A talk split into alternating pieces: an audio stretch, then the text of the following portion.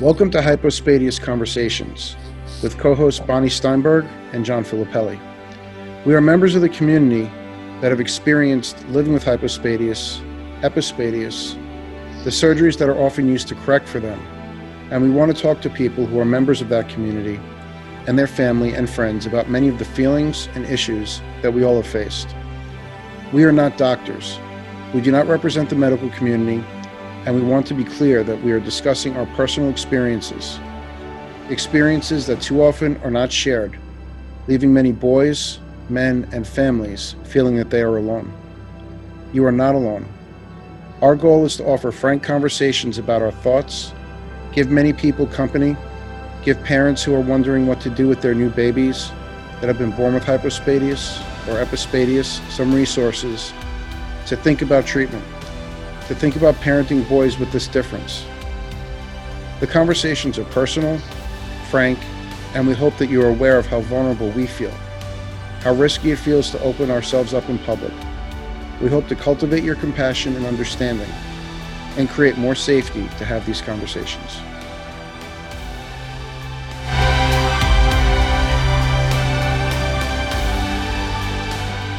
In our last hypospadias conversation, I listed many questions that parents and guardians should ask their surgeons and physicians before making the decisions about surgeries.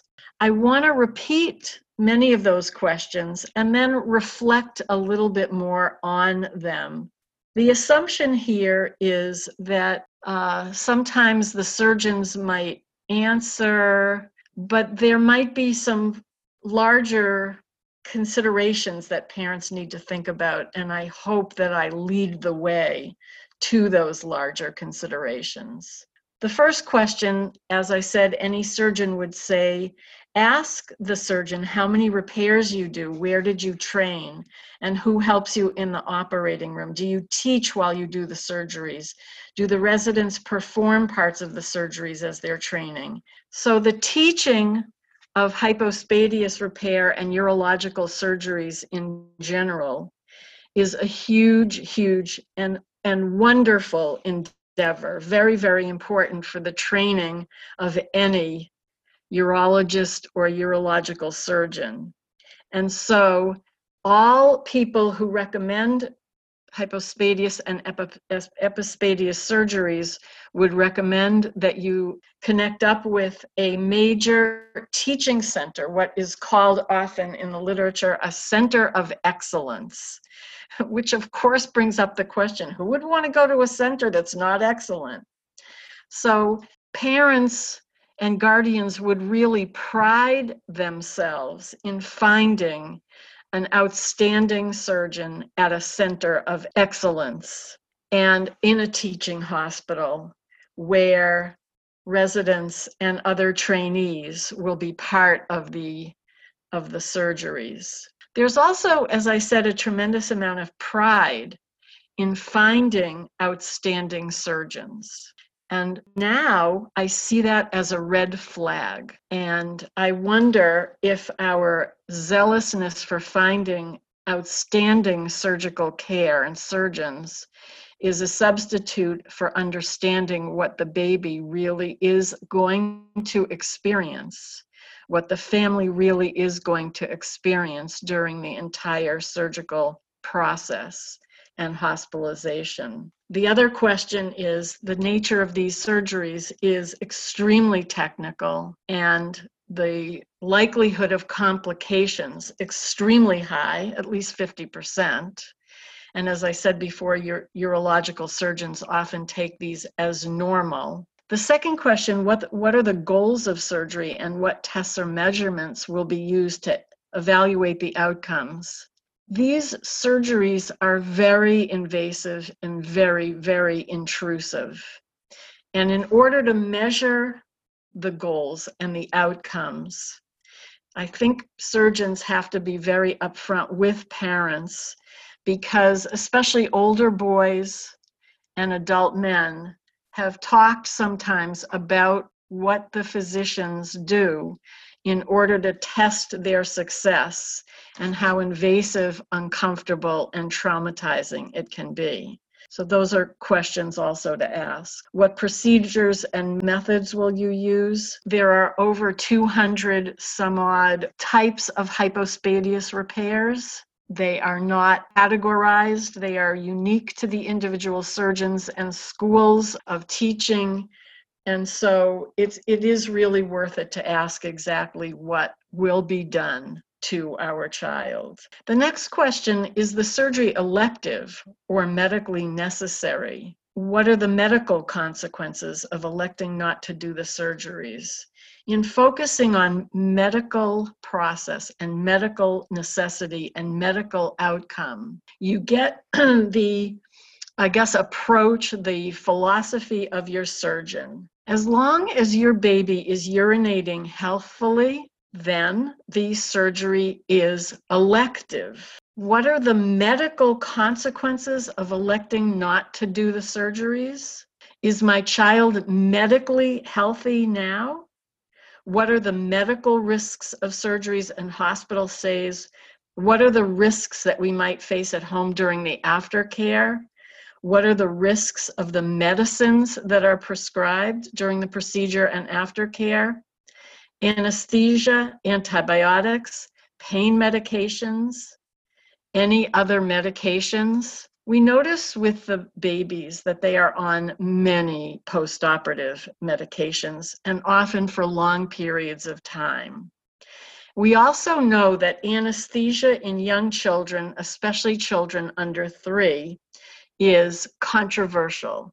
And there have been uh, numerous medical conferences to debate the pros and cons, whether they know or they believe that anesthesia has risks for babies that are under three, or whether that anesthesia is perfectly safe. So if they are debating that, and this is elective surgery, and you need to understand all of the risks and complications not only of the medicines, the antibiotics, the pain medications, antispasmodics, for example, sometimes.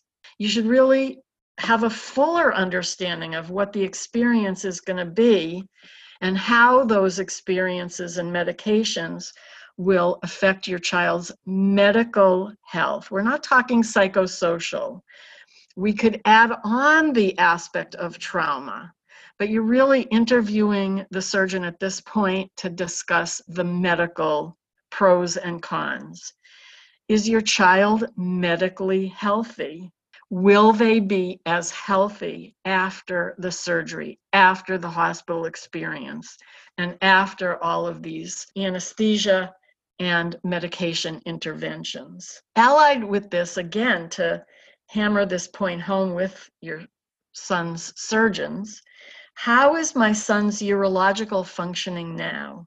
How does his urethra function now? They are going to take away this urethra and they're going to recreate a urethra in the operating room. So the question is Is the urethra that you will create in the operating room as good as the one that he has now? What about sphincter control? Is that good now? And how might that be affected during or after the surgeries? You can hear my bias that the one that your baby is born with in general is better than the one that they will create in the operating room. Next question What are the risks of trauma? What are the possible impacts that this kind of surgery might have physically, medically, or psychologically? Assessing trauma is a very subjective activity. And there is a famous researcher who has been given many uh, NIH grants to discuss and study trauma in the babies, in the children, in the teens that have undergone hypospadia surgery. I think that the reports that come from the growing boys, families, and men report much more trauma than the researchers are willing to admit and assess. And so you are risking trauma. You are risking some kinds of what we generally call PTSD, post traumatic stress disorder. I don't know if people would define that this way, but if you talk to men who are willing to talk about their hypospadias surgical experiences, they report trauma and self consciousness and anxiety. Now, one might say, but the kid was born different. So they're going to have, they're going to be different. They're going to have to deal with their difference. I understand. And yes, the parent or the guardian needs to think about how to create a really self confident, resilient child. That's the huge parenting question for parents with completely regular kids, parents with kids that have differences have huge questions in this area. But when you add the journey, the trauma, the intrusions of the medical uh, system that they're going to be subjected to, the trauma is compounded by their interactions. John, all of these questions bring up the trauma that is underreported and under discussed that the babies go through, that the families go through, that the developing boy goes through, and then that the men go through.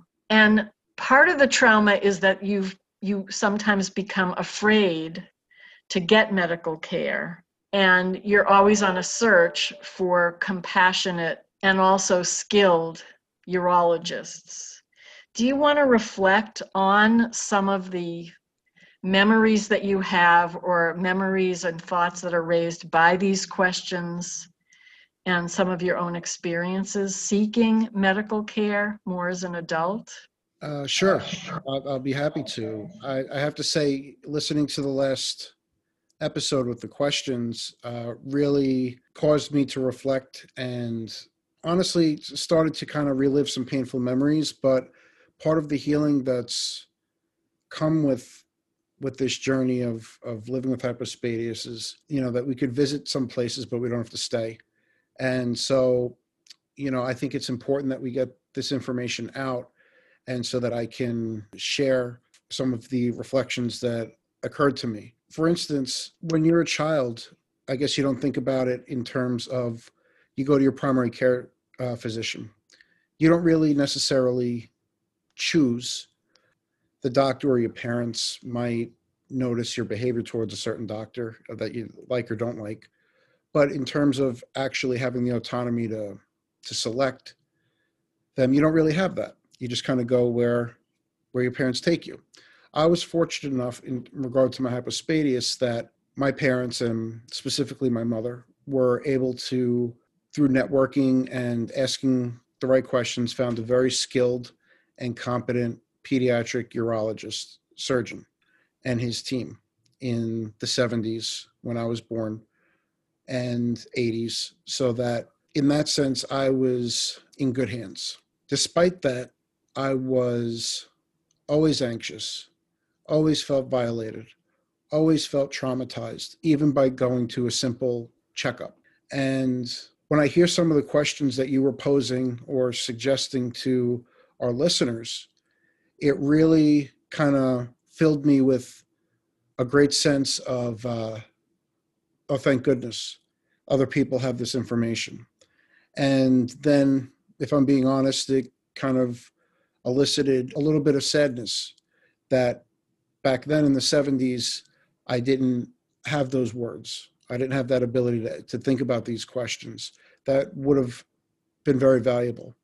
So once I aged out of care, which for me it was around 23 years old, that it occurred to me that I was going to have to find new urologists, and that was a very very hard thing to do.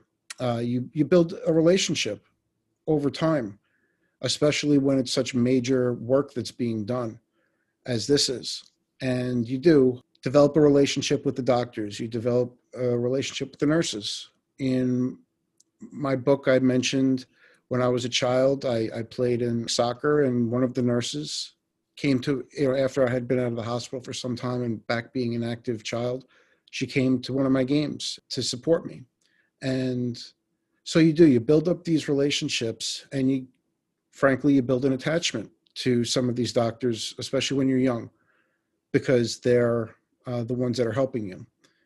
As you get older and you have these experiences these traumatic experiences of recovering medically and emotionally and such you may not realize that you're bringing that experience into the room with you automatically. You may try to be mindful and treat it as a new experience. When you're dealing with hypospadias and the issues that come with it, I feel that it makes it a little bit tougher and almost unavoidable to not bring that anxiety into the room a little bit. And so when you're me and you're trying to find these doctors and you don't have the right questions necessarily and you have this extra experiences and baggage let's be honest that that can interfere sometimes with your ability to uh, evaluate you know doctors and the relationship for for yourself and so you know throughout my 20s and my 30s it was very it was very difficult i went through a lot of different urologists at one point because i didn't feel right with them and I didn't, frankly, I didn't feel right having to keep going to urologists. I was tired. I was kind of worn out from the process. Some of the doctors, by no fault of their own, they were just, you know, very honest. There was one fellow I remember going to in my late 20s. I started developing some issues after my surgery at 23. And this doctor was on Long Island and was uh, referred to me through family and and such. And I went to him, and during the examination, he kind of said, This work's way too extensive for me. I don't want to mess with it. You know, you're really better off going to somebody else. And I appreciated that greatly because you don't want somebody to, you know, you want them to kind of put their ego to the side in that situation. And as talented and skilled a doctor as I'm sure he was, I, I always remember that and always appreciated the fact that he was on enough and humble enough to to say that to me. And it was in both of our better interests for me to walk back out the door. And ironically he had given me the name of a couple of doctors and at the time i was still filled with such anxiety about the prospect of calling new doctors and doing this on my own after having kind of had my hand held with the doctors for so long because I didn't pick those doctors. Never having to do this before, I kind of avoided it. And so years and years later, I was fortunate enough to meet some friends from HEA online and share our stories. And what you know, the Hypospadias and Epispadias yes, Association. Yes, the Hypospadias yes. Epispadias Association. And what you know, I put out a question and asked at that point, years and years later, I said, Does anybody have the name of any reputable uh, surgeons, you know, for this in the area, in my area. And I got a couple of names back from a couple of fellows in in New York City, in the New York City area, and one of the names was the exact same name of the one of the surgeons that the urologist all those years ago had had provided to me, and I said, "Well, what do you know?" And so I went and this was back in 2015 and met this surgeon and he's to this day is still my doctor he actually has uh, moved from new york city uh, since then and he's moved two hours away from from where i am and i still go to him uh, because i trust him and uh, we have a nice relationship. A good, he has a nice bedside manner, um, keeps it light. He's conservative but knowledgeable, and for me, that's what I need. And so, you know, it to me that that little anecdote is very indicative for me of what can happen. Maybe I would have found a different type of relief for some other things, or I would have been more at ease sooner in my life with around doctors had I gone to this doctor when the urologist had presented it to me instead of being so anxious and avoidant that I just I couldn't wrap my mind around that. And so it has been quite a journey. And I'll just also just add quickly that it, this isn't just with urologists as well. With other doctors, and you have to kind of explain if you're having a procedure done, you know, there may be times when you have to mention this to them. For instance, uh, that very same doctor had pointed out to me that as you get older, or you know going forward if you have a situation where say like your knee is having surgery and you're going to be bedbound uh, and you need to have a catheter make sure that you have someone who is well versed and they have a urology department at the hospital you're at or such of someone that understands what hypospadias is and can accommodate you know in my case needing a specific size catheter uh, in order to not interfere with the work that was done. And those are you know considerations that you don't necessarily think of really ever. I'm so glad that he mentioned it to me and he actually uh, also wrote a letter in that regard so i have that now so i kind of bring that with me for my files and such so that they know uh, in that sense because the last thing i need is to go for something completely unrelated and find myself having an issue because i didn't bother to reference that. So there are all these things that to me really get churned up when I listen to some of these questions. But at the end of it, I really feel that they're valuable. That what you presented, and in in my experience, these are definitely things that I could have used, and I think that our listeners will definitely be able to utilize. I have to say that listening to your recounting is so painful and moving and the courage that it takes to come to this space in your life where you're mm-hmm. open is is a tremendous service also to any listener. I wanted to um, comment on a couple of things. First of all, the idea that you can visit these traumatic places, but you don't have to stay. Fantastic description. Hard work. The other interesting thing is you're listening to my questions and you know we're both older adults here and you're saying that you wish you had those words. You were a child. How could a child have these words? And it was up to the adults in your life. Parents are vulnerable worried about their kids, it's up to the professional adults to start these dialogues more responsibly and with a more holistic, wide ranging approach. And that, that's what we're trying to demonstrate here. So for babies, they are voiceless. For young children, they are voiceless. And it's really up to the professional adults and the experienced adults to uh, use these words start these conversations and point these things out.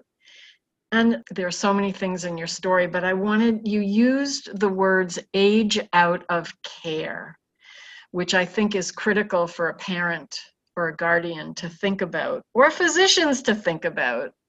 That what what is done when you're two and three and seven and ten you age out of care and the care is so difficult to find and you're so grateful to the honest surgeon who says you have a complicated case. I can't do this complication stuff.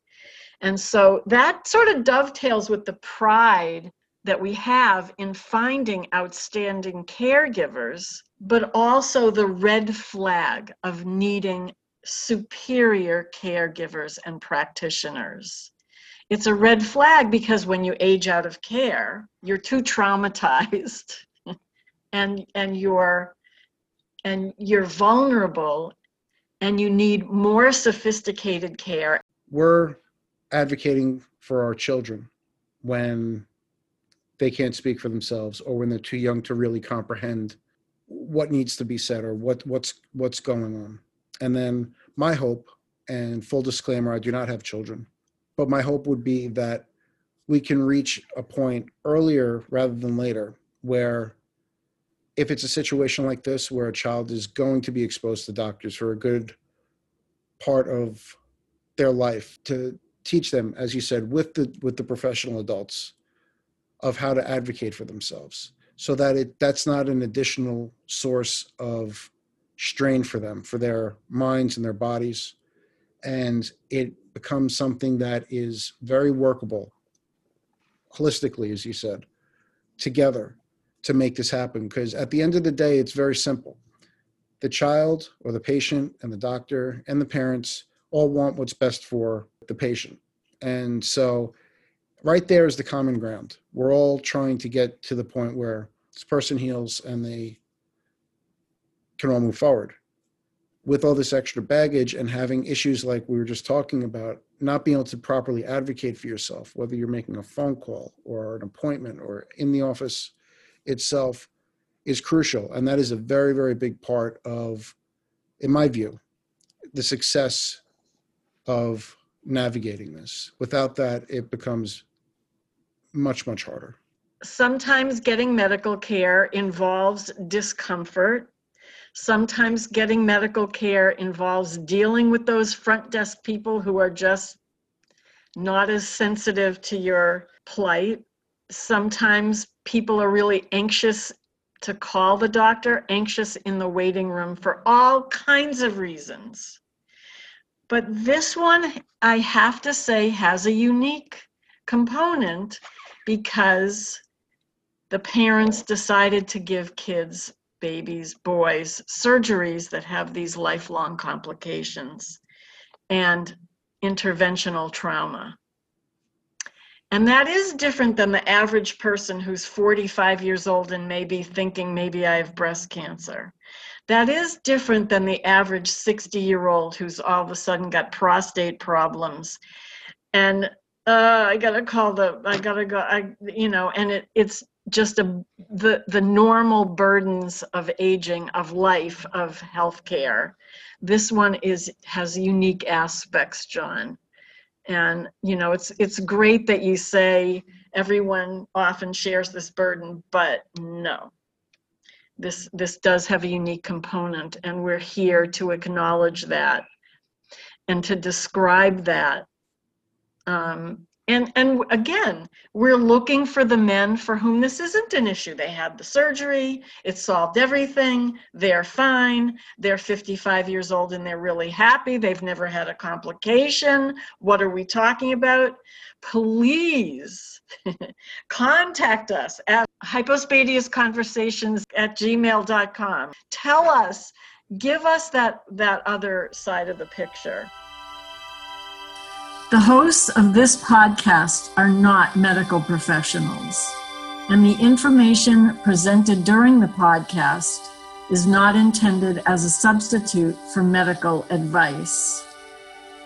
John and Bonnie are peers in the hypospadias community, people who have been affected directly by hypospadias. And we are sharing our experience with you. If you or someone you love has a medical question concerning hypospadias, please consult your physician.